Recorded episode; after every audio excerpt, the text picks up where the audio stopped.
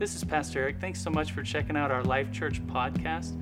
We pray that it's a blessing to you. For more information about Life Church, check us out at lifechurchutah.com. We're so glad that all of you are here this morning and invite you to pull out your notes for today's message if you'd like to do that.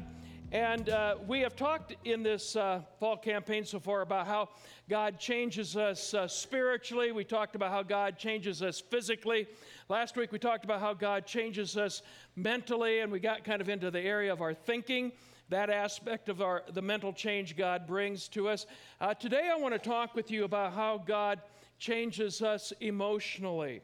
And we've been using a, a verse out of uh, Romans chapter 12, verse number 2 there where uh, we've used this as a, sort of our foundational uh, uh, launching verse for this whole series, where the Apostle Paul says, Don't copy the behavior and customs of the world, but let God transform you into a new person, changing the way you think. Then you will learn to know God's will for you, which is good and pleasing and perfect. Now, uh, one day, Jesus was being confronted by some Jewish uh, religious leaders and they kept constantly trying to trap him. One of the experts of the law, we're told, uh, came to him with a question. We find it in Mark chapter 12, beginning with verse 29. Uh, and they, they asked Jesus, which is the most important uh, commandment? And Jesus said, The most important commandment is this Listen, O Israel, the Lord our God is one, the one and only Lord, and you must love the Lord with all of your heart, your soul, your mind, and all of your strength. And then he said, the second is equally important love your neighbor as yourself. No other commandment is greater than these two. So he was saying here uh, that the two most important things that you can do directly relate to your emotions. You see how love is, is interwoven in those two verses. And from that, we learn that God cares about our feelings. God cares about our emotions. God cares about our emotional attachments. And there are a lot of things that you can, uh, uh, you can commit yourself to emotionally. We all know that. We grew up in a very materialistic society, and so a lot of people are very highly emotionally attached to things and possessions. Some are highly emotionally attached to positions. Some are highly emotionally attached to uh, to money itself, and, and so forth. So it can be a lot of things that you can attach yourself to emotionally. But for the follower of Christ, Jesus said our greatest emotional attachment must be to God Himself. That's why we don't emphasize or talk about religion here. We talk about Jesus Christ as our access to the throne of God as our access to God Himself because our focus is learning to love God with all of our heart, our mind, our soul, and our strength. That's, that's the thing that grips us as a church. That's the focus that we have. There are other things that are also important, but that's the most important thing that we deal with as a congregation. And then Jesus went on and said, We express our love for God by loving one another within the body of Christ and then also outside the body of Christ, people who are not believers, loving people on the, in the world out there and hopefully drawing them into a relationship with God. But the point that I'm trying to make here this morning is that emotions are important and they matter. Now, I think probably most of you would admit that sin has distorted our emotions. Sin has messed them up.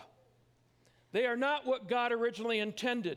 None of us have an emotional makeup that God originally intended for us.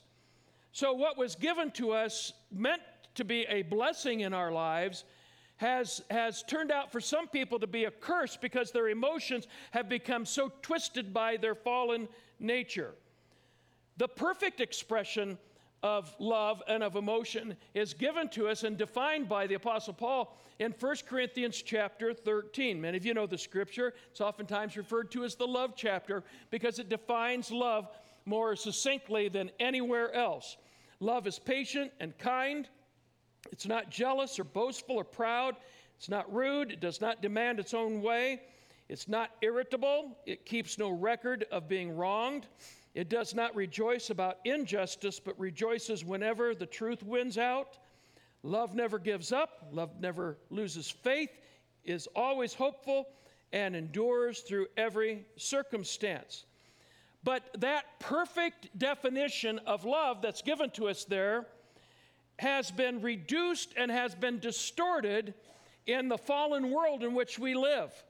And so, oftentimes, the word love is used to express something, but it's not real love at all. It's nothing like that. It, it oftentimes is lust. And, and it, can, it can oftentimes be used uh, as an excuse for ex- extreme actions and even perverse actions.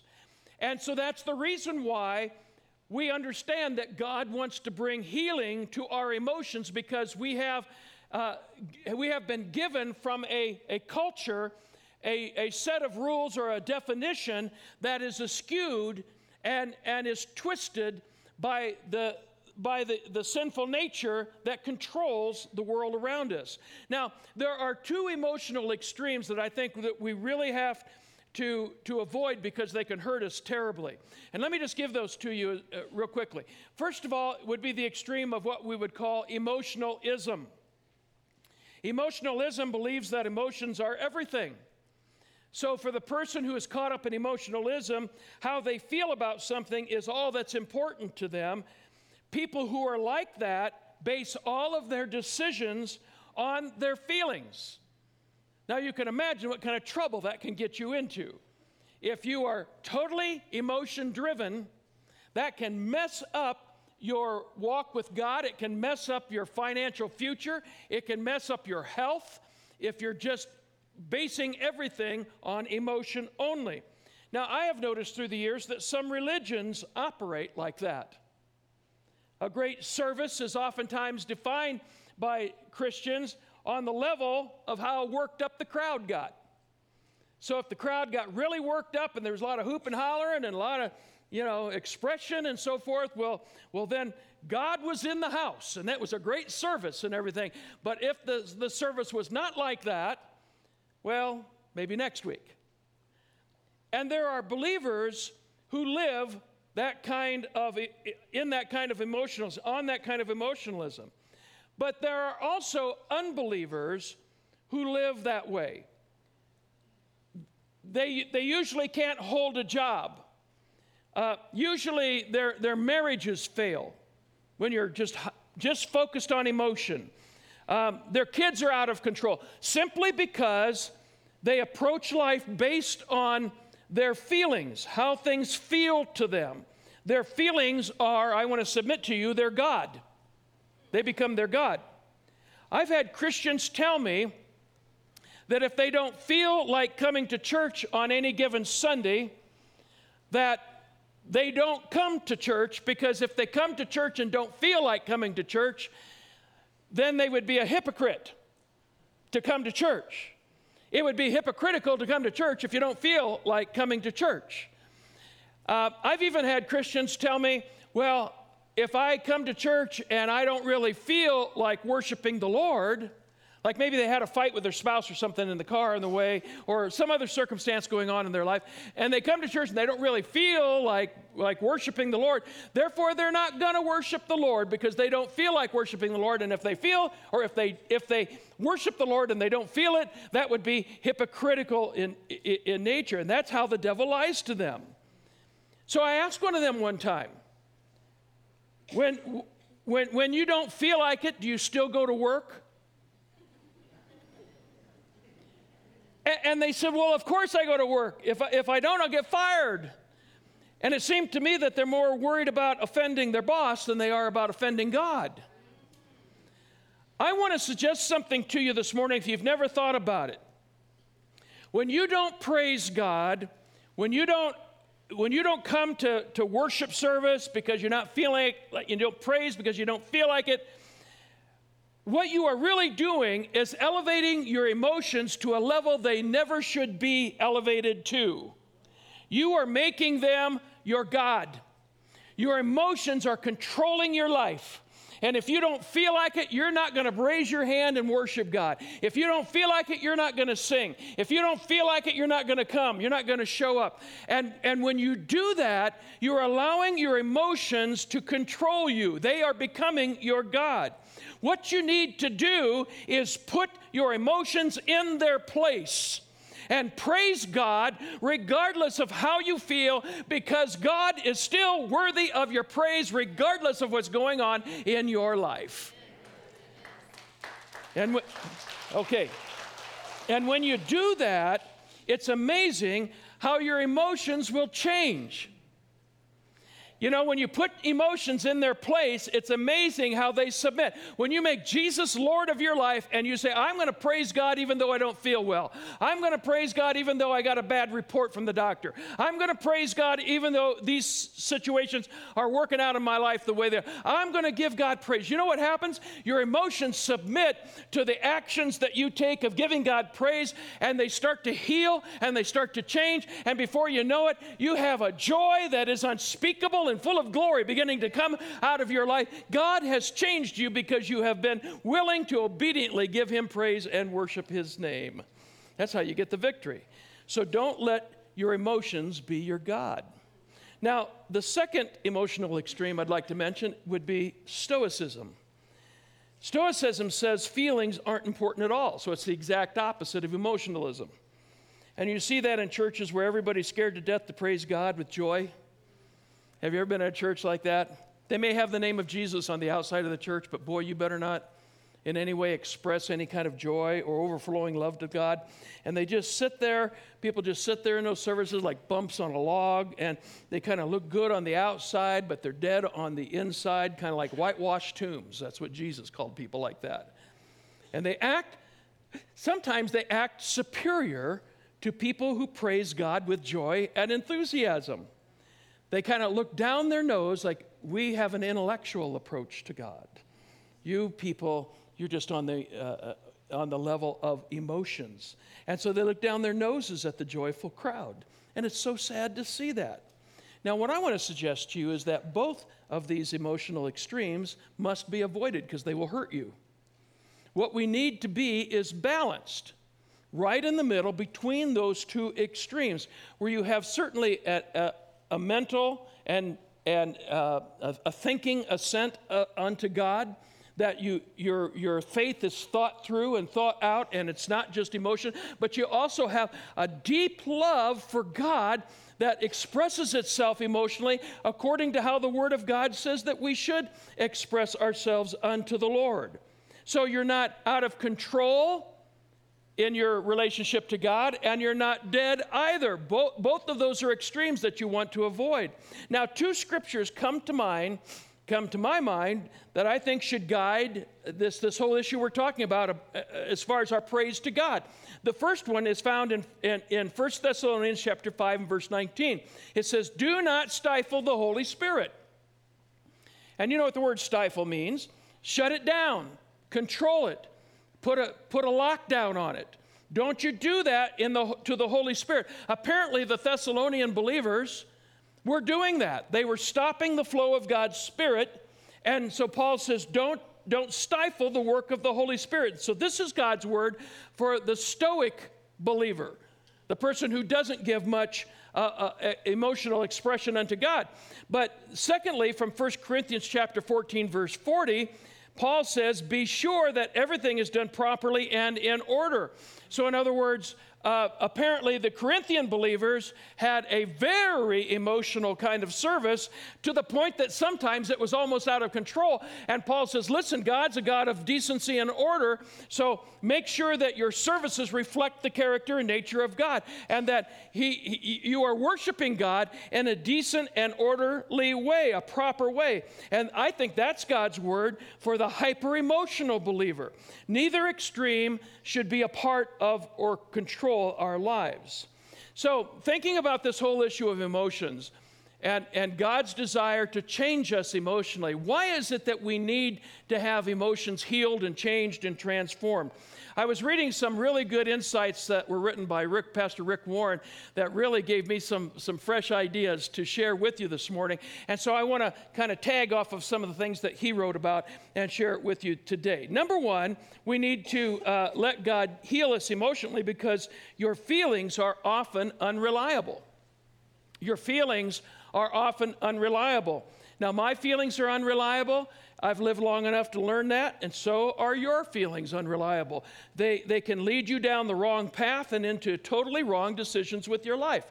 Now, when I was a, a, a younger pastor, a youth pastor, as a matter of fact, uh, Carrie and I felt after a couple years being youth pastors, and we were in a little town called Greeley, Colorado and we were in, in a nice church, a great church. We had a good ministry there, but we just really felt like we were ready to get out and, and, and start our own pastoral ministry, you know. And, and I want to go heavy on the word felt. We really felt like this is what we wanted to do. So I went in and talked to the pastor about it, and we arrived at a, at a decision as to what Sunday would be our last Sunday in that church and when we would go out and, and try to become senior pastor somewhere, you know? And so that day came and went, and now we're excited because we're, I'm putting my, uh, my name out there. Uh, I'm ch- contacting churches that are looking for pastors and stuff and, and, and, trying to maybe get an interview with the pulpit committee or the board of the church and in hopes that they would say, hey, uh, Jim, Carrie, we want you to come and, and candidate or try out for our church, maybe get elected as their senior pastor. And, and so we were, we were going after it for that summer. We were excited about it. And you know what happened? Nothing. I mean, nothing at all nothing worked out. Zero, zilch, nothing. We traveled hundreds and thousands of miles hoping that this was all going to work out, feeling like we were doing the right thing, and none of it worked whatsoever. Finally, I get a call from a pastor in Denver. And this pastor says, Hey, I, I, I hear that you're kind of looking around. Do you think maybe God still might want to use you as a youth pastor? We have an opening in our church. Would you consider it? We went out and interviewed, and we became youth pastors in Denver. So we had moved from Greeley to Denver. Uh, uh, that's about 60 miles. We had moved the long way. We'd gone all the way to Indiana moved through Illinois, Indiana, down through Kentucky, uh, into Missouri, back to Kansas, only to end up. We had gone thousands of miles to end up 60 miles away from where we first started, doing exactly the same thing I had resigned from doing in the first place. And uh, that all happened because I felt like I was supposed to, to uh, to become a, a senior pastor. And obviously, I had missed God on that. Now, that doesn't mean that God was done with me or finished with me. It just meant that He had to teach me an important lesson about discerning the will of God for my life. So, and we spent a whole summer running around and wasting our time. The point is, feelings are often unreliable. They're an unreliable source as an only source for determining God's will in your life. You can end up broke, you can end up broken, you can end up both broke and broken. Proverbs chapter 14, verse 12 says, There is a way that seems right to a man, but its end is the way of death. And I underline the word seems because that's, that's a feelings word. There's a way that feels right to us sometimes, but it ends up messing us up every time when we follow that as our only source for determining God's will. So don't trust your feelings, they're unreliable. The second reason we need to be uh, transformed in our emotions is that feelings can manipulate you. I'll never forget the young woman who came into my office one day when we were finally senior pastors. And um, she told me that she felt like, again, felt like God was calling her to go live with a man that she had just recently met who was not a Christian and they were not married to one another. Uh, and she said, God is leading me to go live with this guy so that I can lead him to the Lord. Is it not amazing what, uh, what the devil will tell people and how gullible people are? And so I sat there with my mouth hanging open. I couldn't believe it that she was saying this to me. And, and so I began to share with her the scriptures and I began to share with her my counsel. And you know, it didn't matter how much counsel I gave her or how much scripture I shared with her. She felt that this is what she was supposed to do. She wouldn't listen. She was going to do what she felt, and she did. Well, about a year later, she's back on the threshold of the door, of the office door uh, of the church again. And so we welcome her in. Uh, hey, hey, how you doing? And, and in tears, she starts talking to me about how wrong she was and how she had now messed up her life. And, and we talked about it, and I shared God's love and forgiveness with her, and I led her in a prayer of repentance. And we welcomed her back into the church, but I will tell you this she continued to live with the scars of that very poor choice based on feelings. What I'm saying is that your emotions are often wrong. That's why you need to be careful what you allow them to talk you into doing. I'll tell you this I can go into a grocery store with Carrie and not be hungry whatsoever. I can walk in there and just be satisfied, living off the stored up fat that I have, you know, just doing well. And I can walk into that grocery store and I'm bombarded with these sights and these smells. And I mean, I don't know, a demon comes all over me or something. Uh, and I just start grabbing stuff off of the uh, off of the shelf and filling up that cart. And Carrie says, "What do you got Pampers in there for? We don't, we don't even have a baby, you know." And I said, "You never know. You never know what might happen." You know, and so I'm pulling all kinds of stuff into that, in that grocery cart, you know, and, and I'm just filling it up. And I walk out and that thing's just so full, and Carrie's just shaking her head. And you know why that happens? Feelings. Feelings, you know, or I can drive down State Street and there's all those fantastic car dealerships going down. They have those beautiful cars, and I'm really doing okay in the car that I'm in and everything, you know. But before long, I'm all of a sudden starting to feel like I need a new car. I need something that I don't need, and I need something I can't afford. And if I'm not careful, feelings will talk me into doing something I don't need and I can't afford. And now I'm in, in real trouble. Feelings can manipulate you sometimes right into poverty if you're not careful. Proverbs 28, uh, 25, 28 says, A person without self control is like a house with its doors and windows knocked out. It may keep the rain off, but it doesn't keep the unwanteds out. When, you, when, when your life is, if you have no self control in your life, it's like, it's like you, you know, I would imagine when you left your home this morning to come here, you probably locked the doors. I would imagine when you pulled up in the parking lot, you probably locked the doors of your car. If you don't have self control, it's like you got a car sitting out there with the windows down and it's unlocked and the keys are in the ignition and you got a sign right up on the top of it that says, Rob me, steal me, please, take it, will you? You know. Now, some of you have a car that probably that's what you do need to do with it, you know. get, get rid of it, you know. Take it, please, somebody, you know. But, but for most of us, we would realize that is foolish, and, and that would not be a, the, the thing that we should do with our lives, and we wouldn't want to do that. But, but the proverb verse here is saying that when you live your life without self control, you're just exactly like that. You're setting yourself up to be manipulated and fooled and, and brought into disaster. So, uh, uncontrolled feelings will destroy you, will manipulate you. All right, the third reason you need to let God change you emo- emotionally is because you want to please God with your life. Amen? Amen? You want to please God with your life. So emotions are very unreliable, and, and like we've already said, they can manipulate you into doing things that you uh, don't want to do. They're hurtful and they're harmful, and you know that that's not God's will for your life. But because the truth is, only in pleasing God is there real satisfaction in life. Now, that's what brought me into a close relationship with the Lord when I was young.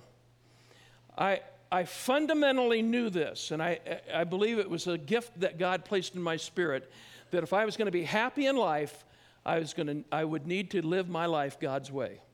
And that's what I'm saying that when, when you have a sense of a desire to do what God wants you to do, that will set your life up for blessing.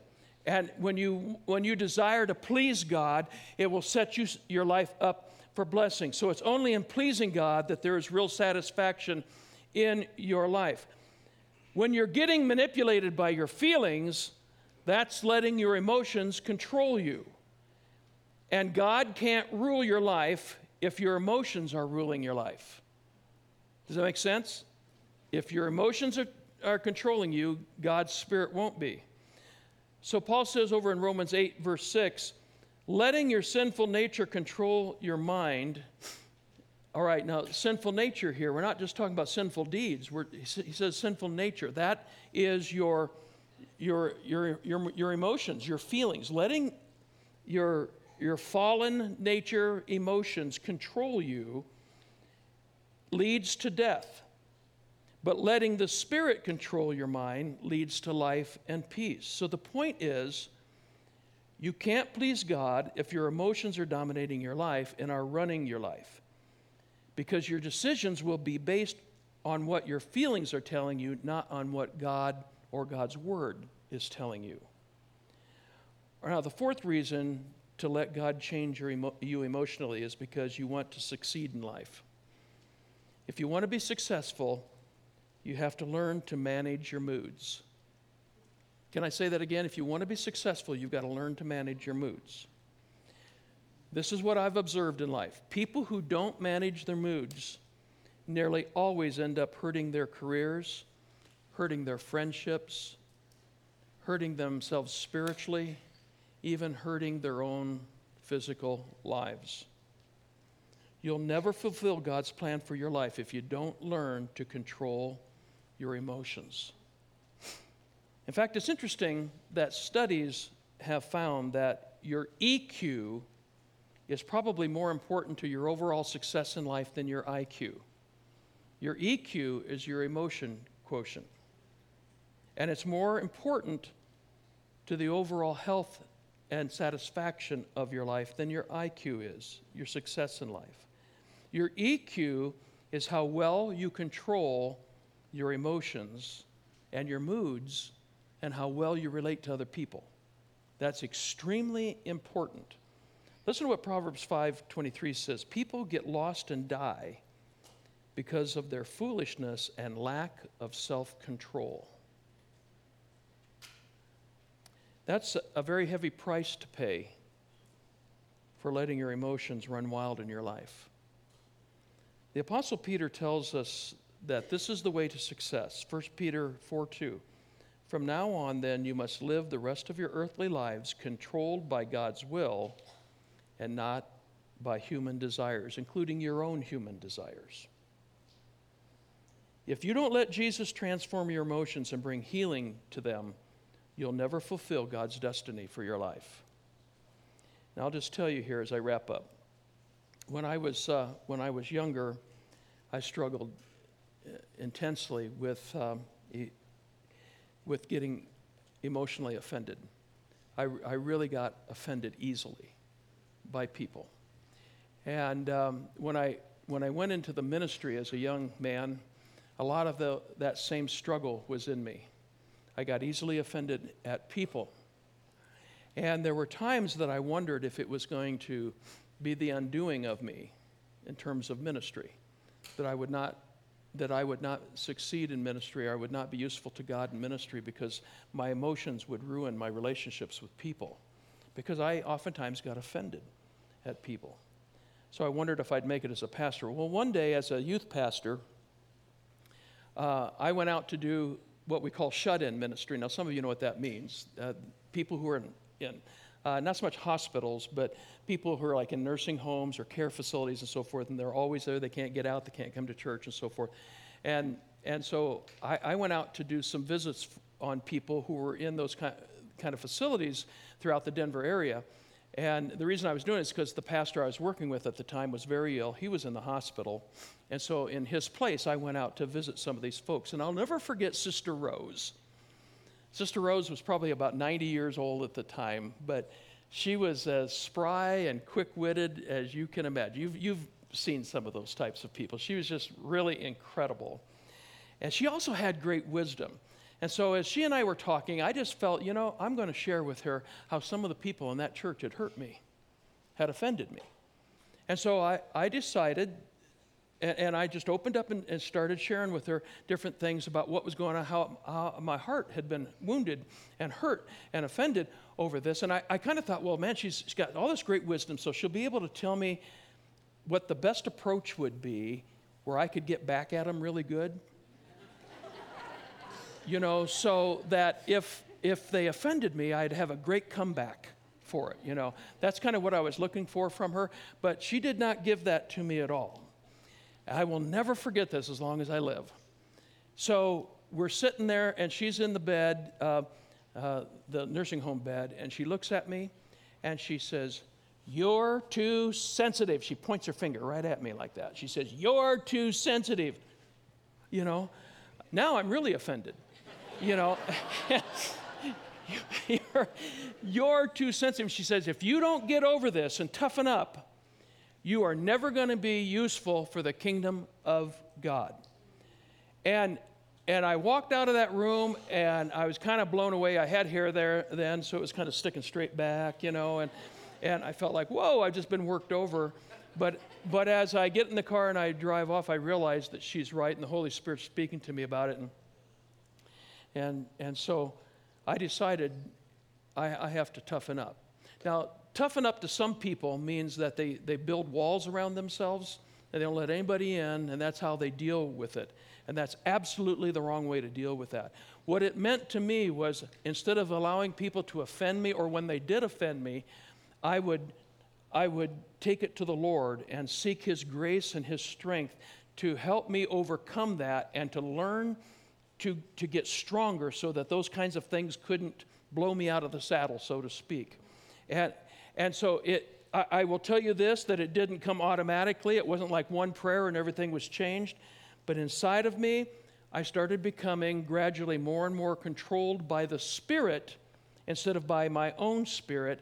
And, and God was able then to use me because of it. And, and, and I will tell you that I believe, had I not done that all those years ago and allowed the process to begin, I do not know where Carrie and I would be in ministry today, or if we even would be in ministry today. The devil will use whatever he can to trip you up and destroy you. And, the, and we, most of us have plenty of ammunition we give him because of our fallen nature we have got to allow the Holy Spirit to take us beyond that so that God can use us. The point is, you've got to deal with that in your own heart, that tendency.